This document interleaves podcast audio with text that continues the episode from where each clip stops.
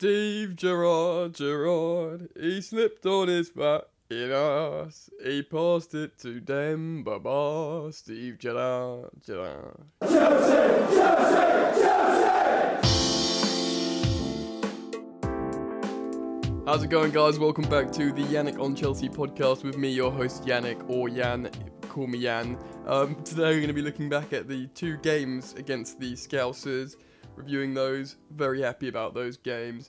I'm going to be looking ahead to, I guess, the Southampton game, which I believe is away, down on the coast, and also looking ahead to the game at home against Videoton, or Vidi, which I will be attending, so I'll have a bit more first-hand knowledge about it. Let's go.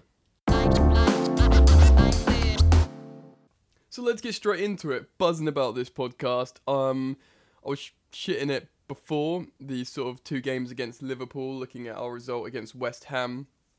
A little bit blunt, maybe. Struggled to break them down. I think our midfield was a little bit stifled by Ham. Incidentally, they're in great form. A little honourable mention about how Man United are in complete meltdown and lost 3-1 to the Hammers. I tweeted about this, guys. You probably saw my tweet how I did a bet builder on that game and won 75 quid from a fiver because I had West Ham to win, West Ham to score in both halves, over 8 corners, and Arnautovic to score at any time, so that was excellent. Anyway, yeah, so I was a little bit apprehensive about these games against Liverpool. Obviously, they've been in, scintillating form. They're a well-established side under Klopp now. I've had about four years odd under him, loads of investment. I think Sarri's been with us for 3 months with, Jorginho in terms of investment. And, they had good reason to be a bit apprehensive about the game. Anyway, so the cup game midweek, we made 8 changes. Actually, both sides made 8 changes in the Carabao Cup game away at Anfield. Now, I said as soon as we drew this game, it's the hardest possible fixture, a tournament away game at Anfield against a Liverpool side that are in form and unbeaten. And you know what? We fucking beat him, didn't we? Brilliant. Okay, I'm not actually going to look at the lineups because I'm going to be a bit more cash, but I'm going to try and run through it. This will be a nice, fun little game. Let's see if I can remember the lineup. So we made 8 changes. We had Willy Caballero in goal. We had a back two of Christensen and Cahill, a left back of Emerson, right back, I think Azpi did actually start, Cesc deputising in the Jorginho quarterback role, flanked by, I think, did Kante still play? No, he didn't, Kante came on, flanked by Barkley, and Ruben didn't play, he was injured. Let's see if I can remember this, maybe Kovacic started. Fuck. Anyway, and then front three, Victor Moses, I know he started, Morata started, and flanked on the left by another footballer. Eden Hazard obviously came on. This I'm not going to look this up. I want to remember who started on the left. Maybe it was just Willian on the left. Willian, Moses and Morata. No, Pedro. Pedro got fucking injured.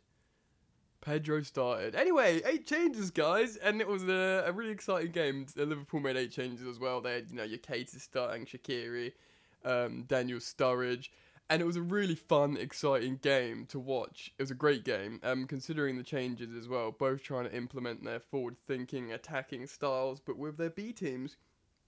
There's obviously a great respect, I think, between Sarri and I was going to say Pep, which is true, but not what I'm trying to talk about here. Klopp, there you go. Yeah, there was a really sort of neutral respect here because they both try and play entertaining, fun football. Big smiles and hugs in the two meetings between the managers over the last week. But yeah, it was a great fun game, we started quite well. Liverpool came into it. Sturridge missed an absolute sitter, but then scored a nice overhead kick. There was too much space for him, but it was a good finish. And the game sort of went on with us. It was encouraging.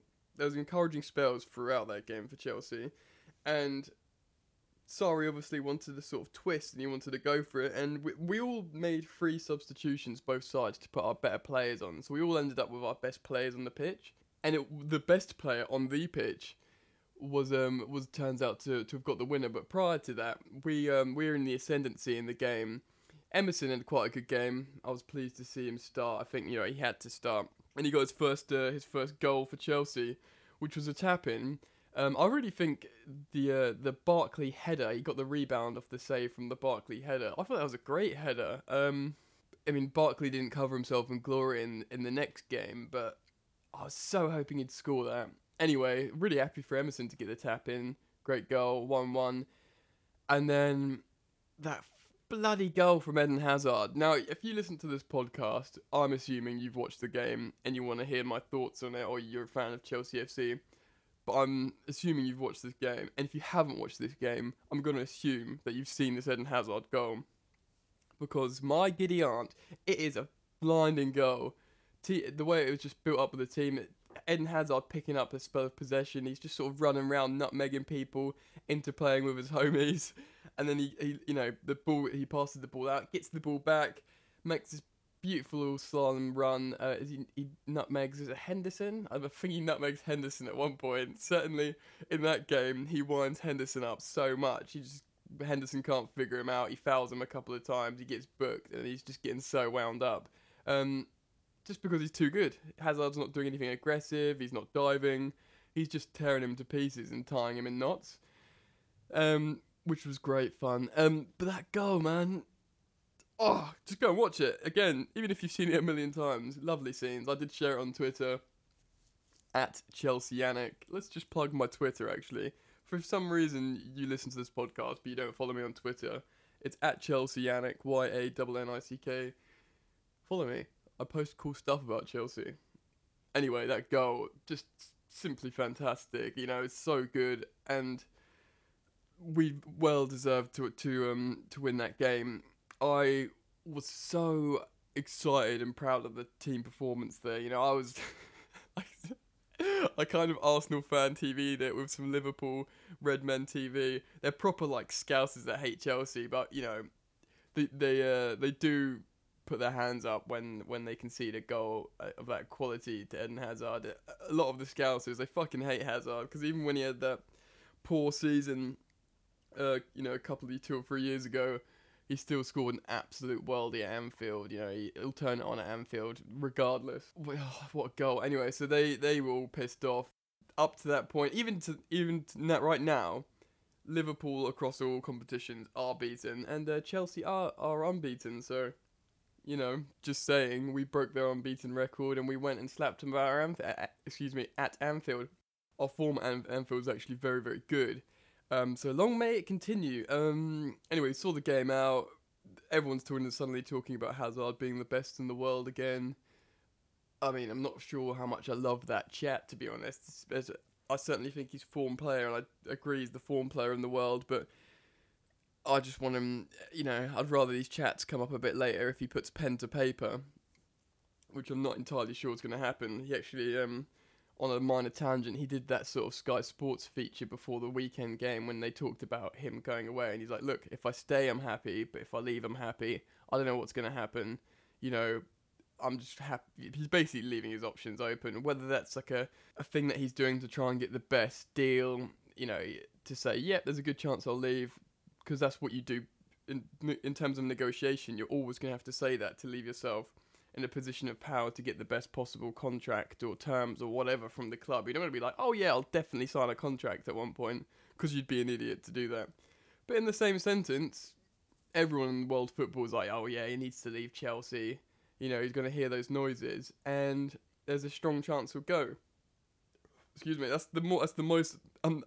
it seems to be a recurring theme, me talking about Hazard leaving or staying, but that's it for this episode. That's all I'm going to say, purely because he did that feature on Sky Sports, or no, BT Sport, whatever the fuck it was. So yeah, man of the match. He absolutely tore him a new one at Anfield, loads of upset scousers, and the Steve Gerrard chant over and over and over, so it was absolutely lovely scenes. We're through to the next round, and before I review the next match at Stamford Bridge, it's worth mentioning who we've drawn in the next round of the Carabao Cup.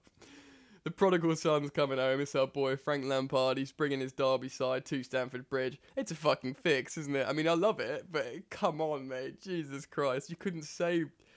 This is like just narrative coming out of everywhere, especially the fact that he's just gone to his old boss and turned them over at Old Trafford. I mean, lovely, brilliant. And he's coming home. I'm not upset about it. I think it's good. It's going to be a win-win. If we lose to Frank Lampard, it's our boy doing really well. He'll get such a good reception. People will be if he turns us over and beats us 5-0, we will be singing his name right to the end. What a great situation to be in. So Super Frankie Lampard coming back with his Derby side, and indeed Tomori and Mason Mount. And I do believe I've been reading online because it's a cup game and not a league game, they can play. So shit, but good, but good, but shit, good, bad, what's going on? No one knows. Frank Lampard. All right, let's look at the next game. So much to get through today. 2 reviews, 2 previews, and a question. So I want to soar right into it. Right. Oh, Chelsea at Stamford Bridge against Liverpool. Completely different game. Full strength side. So, you know, we had Arrizabalaga back. We had Alonso and Azpilicueta, our normal partnership of Luis, Rudiger, more on them shortly. Midfield three, Jorginho, Kante, Kovacic, more on him later. And a front three of Giroud, which we all wanted to see back, flanked by Eden Hazard, of course. And interestingly, Willian again to come in for what we assume is still an injured Pedro. And what game? Game of the season. Again, I tweeted about this, game of the season for me. The quality of football. They were gushing over it on Match of the Day also. As expected, it was a full-strength Liverpool side with a misfiring Mohamed Salah, which is good. He actually got subbed off, which, you know, just highlighted Hazard over Salah. Even sort of Scousers are sort of coming out and saying, well, you know, Hazard is obviously a better player. And he didn't have the mega goal-scoring season that Salah had, but that was obviously circumstantial to a large degree of football form and whatever, just, you know, ability. But he was very much a sort of the sharp edge of a system where Hazard seems to be just lighting up the pitch, doing shit all over the gaff and whatever. A comparison over. It was such a good game. Again, another Eden Hazard goal. Not as good as the midweek one, but very high quality. It was an excellent team goal to give us the lead. And ultimately, let's be honest, and goal of the season so far in terms of individual strike from Daniel Sturridge right at the end to share the points. And for a 1-1, it was such an epic game. I mean, everyone is coming out and just being like, yeah, that wasn't such a great game of football. For so many reasons, just for like intent, combinations, passages of play, just where the game was played on the pitch for both sides, the congested midfield, yet people still making incisive passes through. Incredible performances from our centre-back pairing. This really does silence a lot. I was on the last couple of podcasts, you regular listeners will know, I tried to like calm the masses about David Luiz, saying, look, if Christensen comes in, I don't mind, but give him a chance. Our coach sees something in him. And I've also spoken about how he's a very intelligent defender at most of the time. And, oh my God, they really... That centre-back partnership really came of age today. Both of them making goal-line clearances. Both of them making tackles. Intelligent positioning. Leadership. Power. I mean, both of them were excellent. We knew Rudy... Everyone puts Rudy in as their number one centre-back, but Luiz... just had such a great game, and watching your Match of the Day and post-game analysis, he was basically showing why everyone already knew, while showing his attributes that everyone knows about, the long diagonal balls, the spread long passes, putting them on people's feet in the wide areas, and everyone was sort of gushing over that, like, oh yeah, we all know he can do this sometimes, look at that, God, that's what you want from, like, you know, your centre midfielders, your Cesc Fabregases and this, that and the other, but you're getting it from a centre-back. But then also he had an excellent centre-back display. I think Rio Ferdinand said that he was like man of the match for him, which is high praise, you know. He's a bit of a wanker, Rio, but he's an excellent defender. So yeah, excellent from this centre-backs. Full-backs were pinned back a little bit, had to play a bit more defensive and narrow. I think that was probably intentional and systematic, but it worked. Alonso had a few good moments, a couple of bad, but all in all, good game. Azpi, sort of similar, maybe a bit more quiet, but I think he was resolute. And our midfield was spectacular as well. Oh my goodness, Kovacic is looking more and more a player every game, man. Really asserted himself in that game, and his vision is just immaculate. I mean, his forward passes are just super good. I think he got the pass on for Hazard to score that goal, and just he really put himself about. He doesn't seem to have any problem with the Premier League, which is a really notable point. Physicality. He's obviously acclimatised quick. I think he's been knocked about a bit, and he's like, all right, this is what this is all about. No problem, let's get on with it. And he's just a baller, isn't he? He's a dribbler. He plays amazing passes. Get him a couple of goals, and the whole league will be turning and looking at him and going, fucking hell.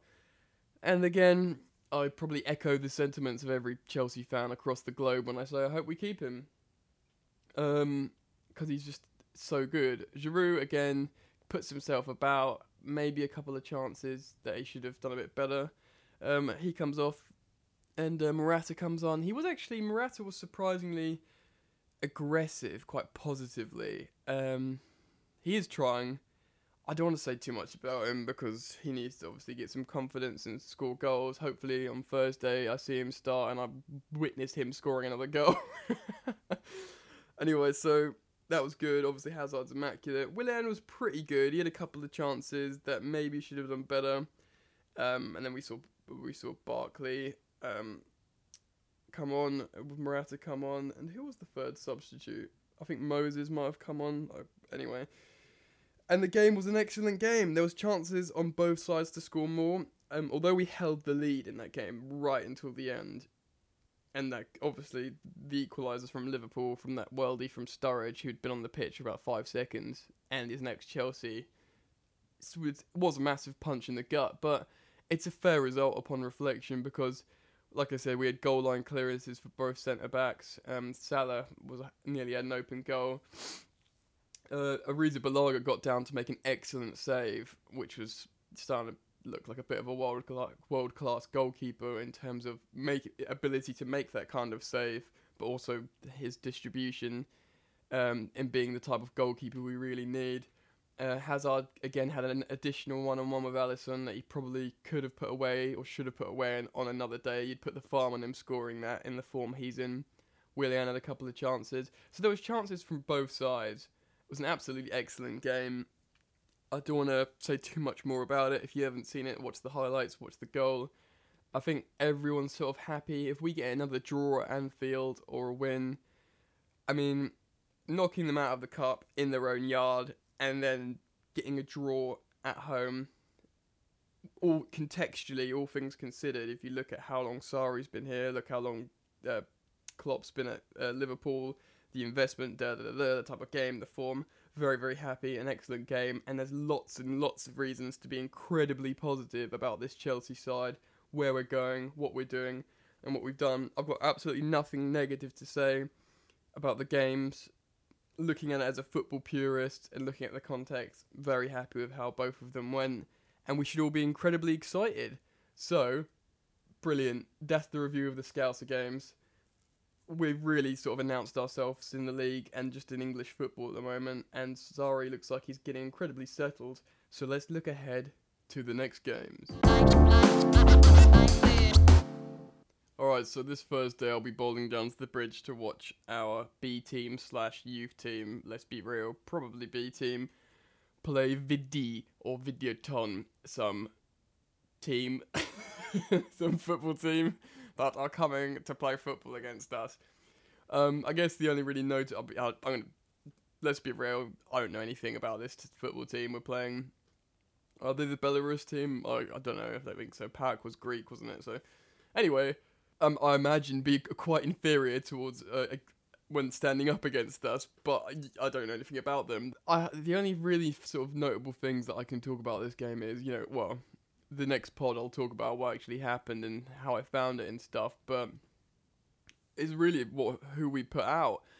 Upon reflection against PAOK and Greece, I understand why Sarri did do that strong lineup, and actually, incidentally, in the end, it looked like it was an important thing to do because we had that kind of senior players on the pitch to see out that 1-0 win and get the points from the hardest away fixture in the group.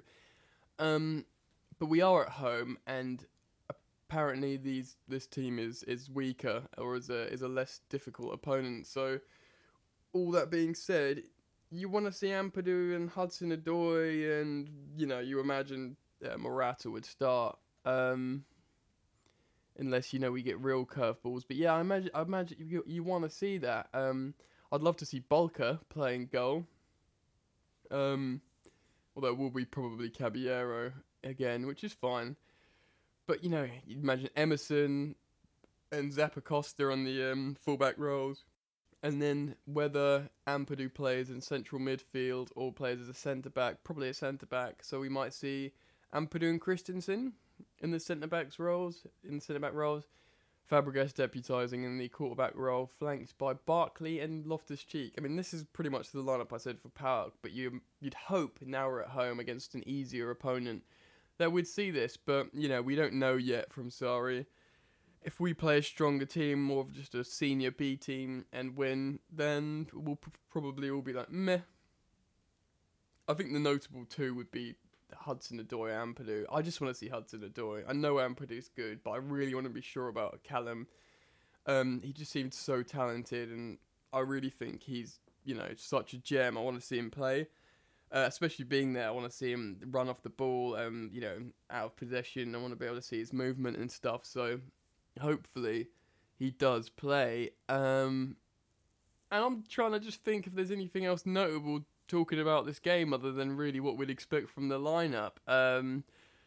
It'll be interesting to see the attendance at the Bridge, especially after looking at, you know, for example, Manchester City played against Lyon. Now, Lyon are a big team. They're a good team. They produce a lot of good footballers. Excuse me. They do well in Europe, and you know they're a force in one of the top 5 leagues in Europe. And Man City had a home game in the Champions League, and they got like 35,000 attendants or 30,000 attendants in the Etihad, which is just mental. If Chelsea were playing Lyon at home in the Champions League, Stamford Bridge would be full.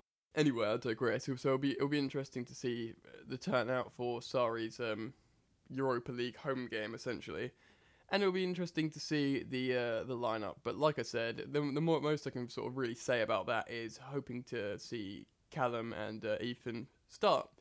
So let's just talk about Southampton away.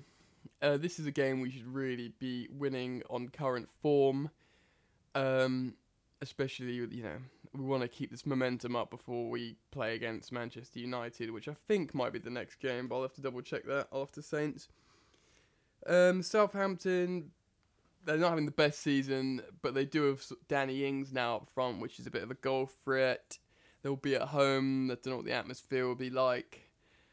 All things said, though, we should be beating Southampton, right? I mean, they got some good players, like I've mentioned, Danny Ings. They've also got Gabbiadini. What the hell happened to him? Yoshida at centre-back. It's not too bad. He's pretty good centre-back, right? They've obviously got the Nathan Redmond, Champions League winner Ryan Bertrand, ex-Chelsea. You know, he'll probably fancy trying to score. Romeo, they've still got. He's ex-Chelsea as well. Fuck, Lamina. He looks really good at some point. Anyway, they got some good players in there. So apparently they still got Target. I think he was on loan. Anyway, so I've just looked at the squad. Some good players. They'll be at home. I'm not looking at their form at the minute, but they've got Sparky still at the helm, and they always fancy sort of putting one on Chelsea, but even with these sort of little side bits of narrative, you'd expect us to create the space, score goals, and win the game. Hopefully Eden Hazard keeps up his form and we can get him another goal, but also, I think more importantly, we need to get strikers on the score sheet. I mean, the longer this goes on for, the more desperate we'll look come January time.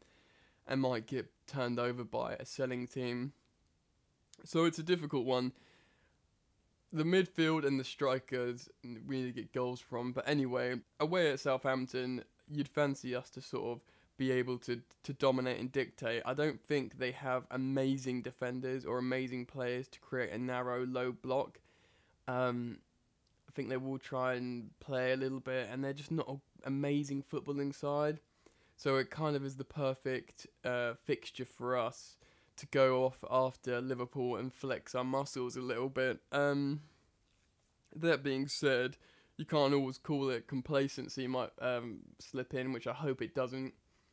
I hope Sarri wouldn't allow that. I really hope he continues to assert this expressive, fun football and don't let, well, there's no other word for it than complacency slip in after like a great performance against Liverpool, two great performances against Liverpool, to thinking, oh yeah, we should just turn over Southampton, let's not worry about it, and we end up with another draw. That would be the third draw in a row in the league, or God forbid, a loss, but I really can't see that happening. Yeah, so, we've dropped 4 points in the last 2 weeks, and we're being talked about as potential challenges. I'm not quite sure that's true, but we can't keep dropping points, so, yeah, hopefully we really do reassert ourselves and get the win there.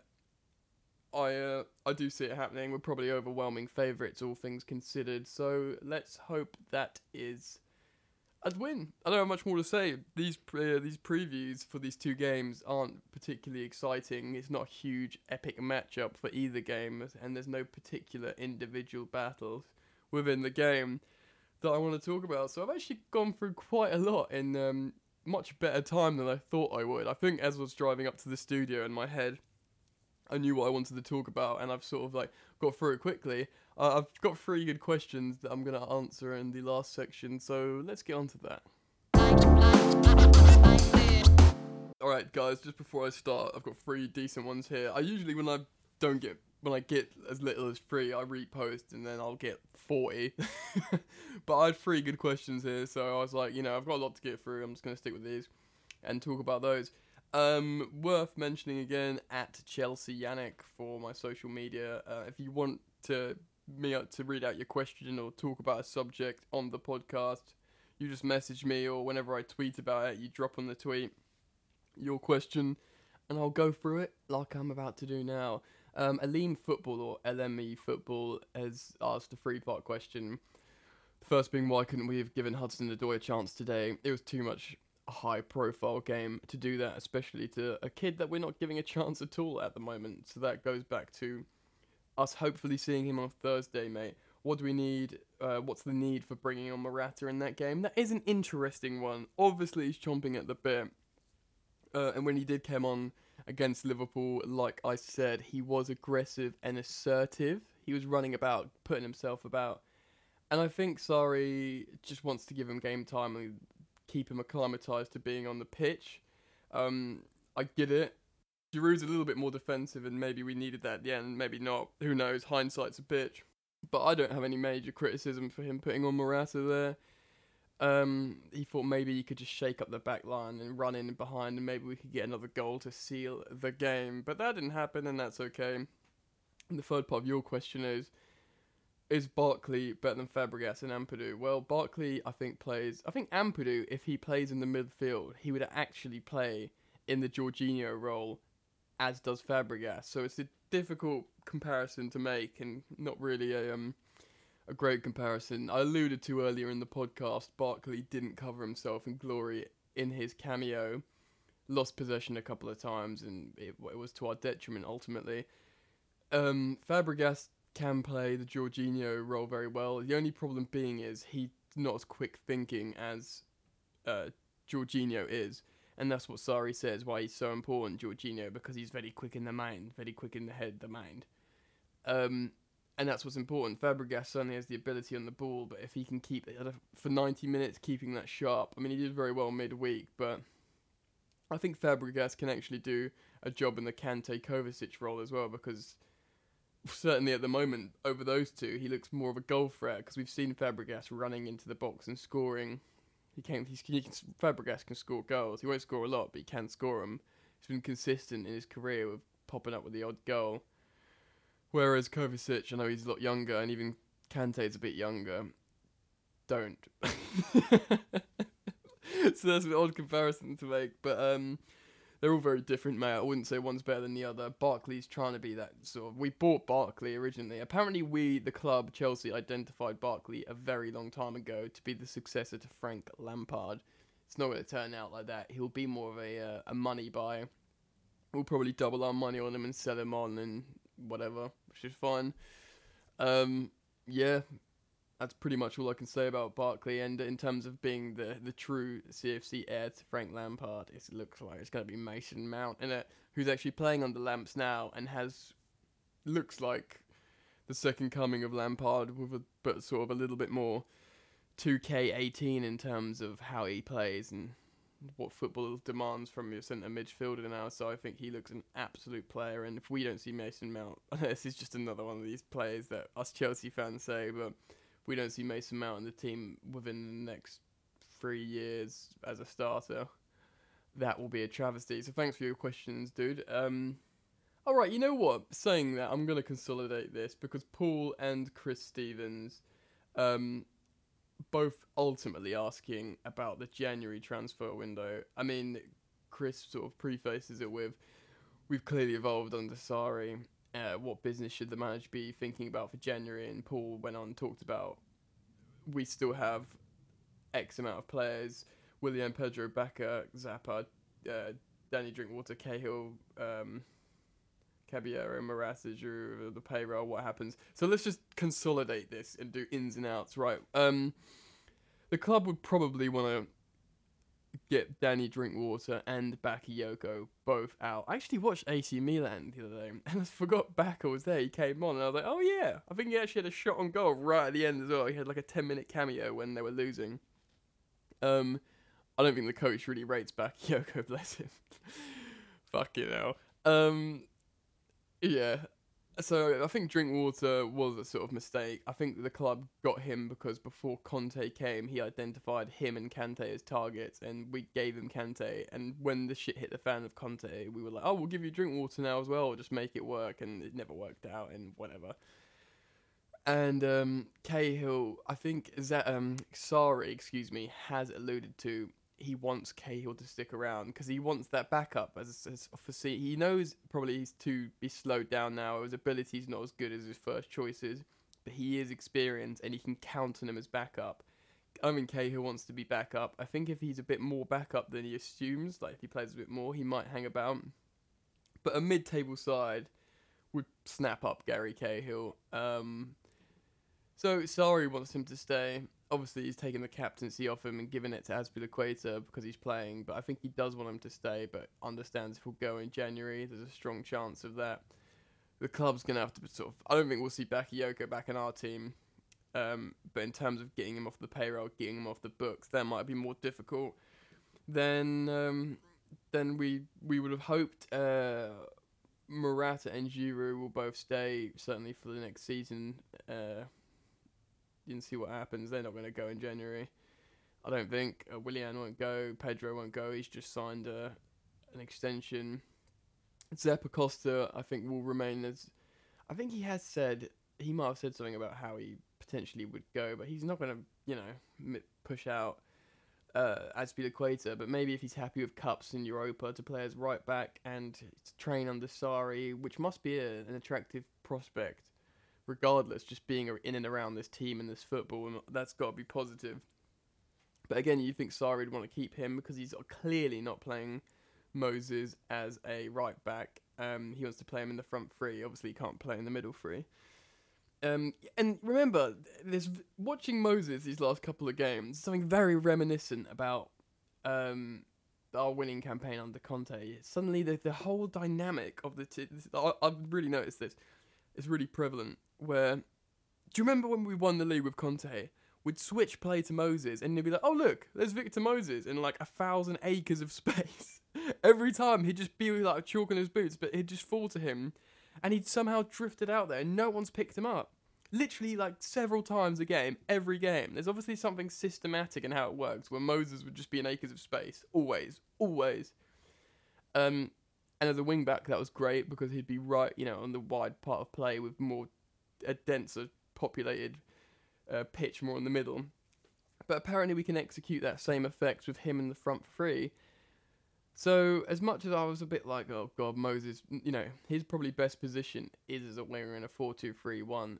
But just having him in the, you know, a bit more up the pitch, we can still execute that sort of that positive move of having him in space and then dribbling it in and taking on a man and getting the ball back in, which, you know, I'm fine with.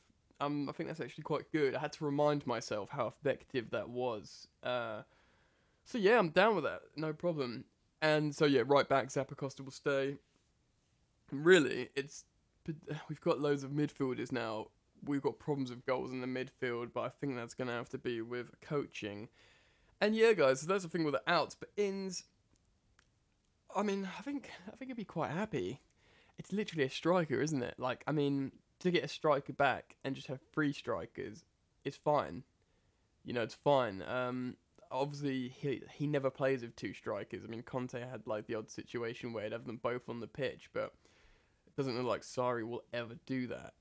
But, you know, so maybe get a striker, maybe not. But this squad's not a massive concern at the moment. Maybe a few out the door and maybe a striker in. But other than that, unless maybe like a particular amazing opportunity for a right fullback comes in, or we make an investment for the right winger, like, you know, again, we always talk about sort of these kind of like quality of players like Pulisic or Leon Bailey for the future of the right wing, because we've got Hazard, who's a bit younger than Pedro and Willian, and then we've got Hudson-Odoi, who's much younger than Hazard. So looking forward, that sort of left forward slot is okay. It's just really future investment for the right wing. So that was probably a long-term target for Chelsea FC, what we're looking at. And, you know, I trust the club to do that.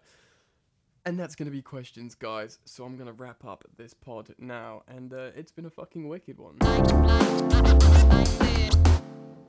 What a lovely podcast I've done today, guys. Covered a lot of positive talking points and answered a couple of good questions. And blindly and poorly previewed the upcoming games. I really enjoyed doing it. It's been a good sort of short period of time for Chelsea fans. I love talking to you guys on Twitter. Follow me on Twitter at ChelseaYannick. My following is growing very quickly, which I'm pleased about. Yeah, what a blast, man. I hope you guys have enjoyed the pod. Please subscribe. However you're listening to it, wherever you're listening to it, I think there's a subscribe button. I just want to spread the word and, you know, get more people listening to it, guys, and you can help me with that. So subscribe, go on Apple Podcasts or iTunes and search Yannick on Chelsea, click 5 stars and write a quick, nice, short review, just like 1 sentence. I read them, it means a lot, and it takes you a couple of seconds, and it helps me out. So with that shameless, desperate plea done, let's wrap this up. Thank you for listening to the Yannick on Chelsea podcast. Up the Chelsea. Keep the blue flag flying high. Carefree, wherever you may be. And I'll see you later.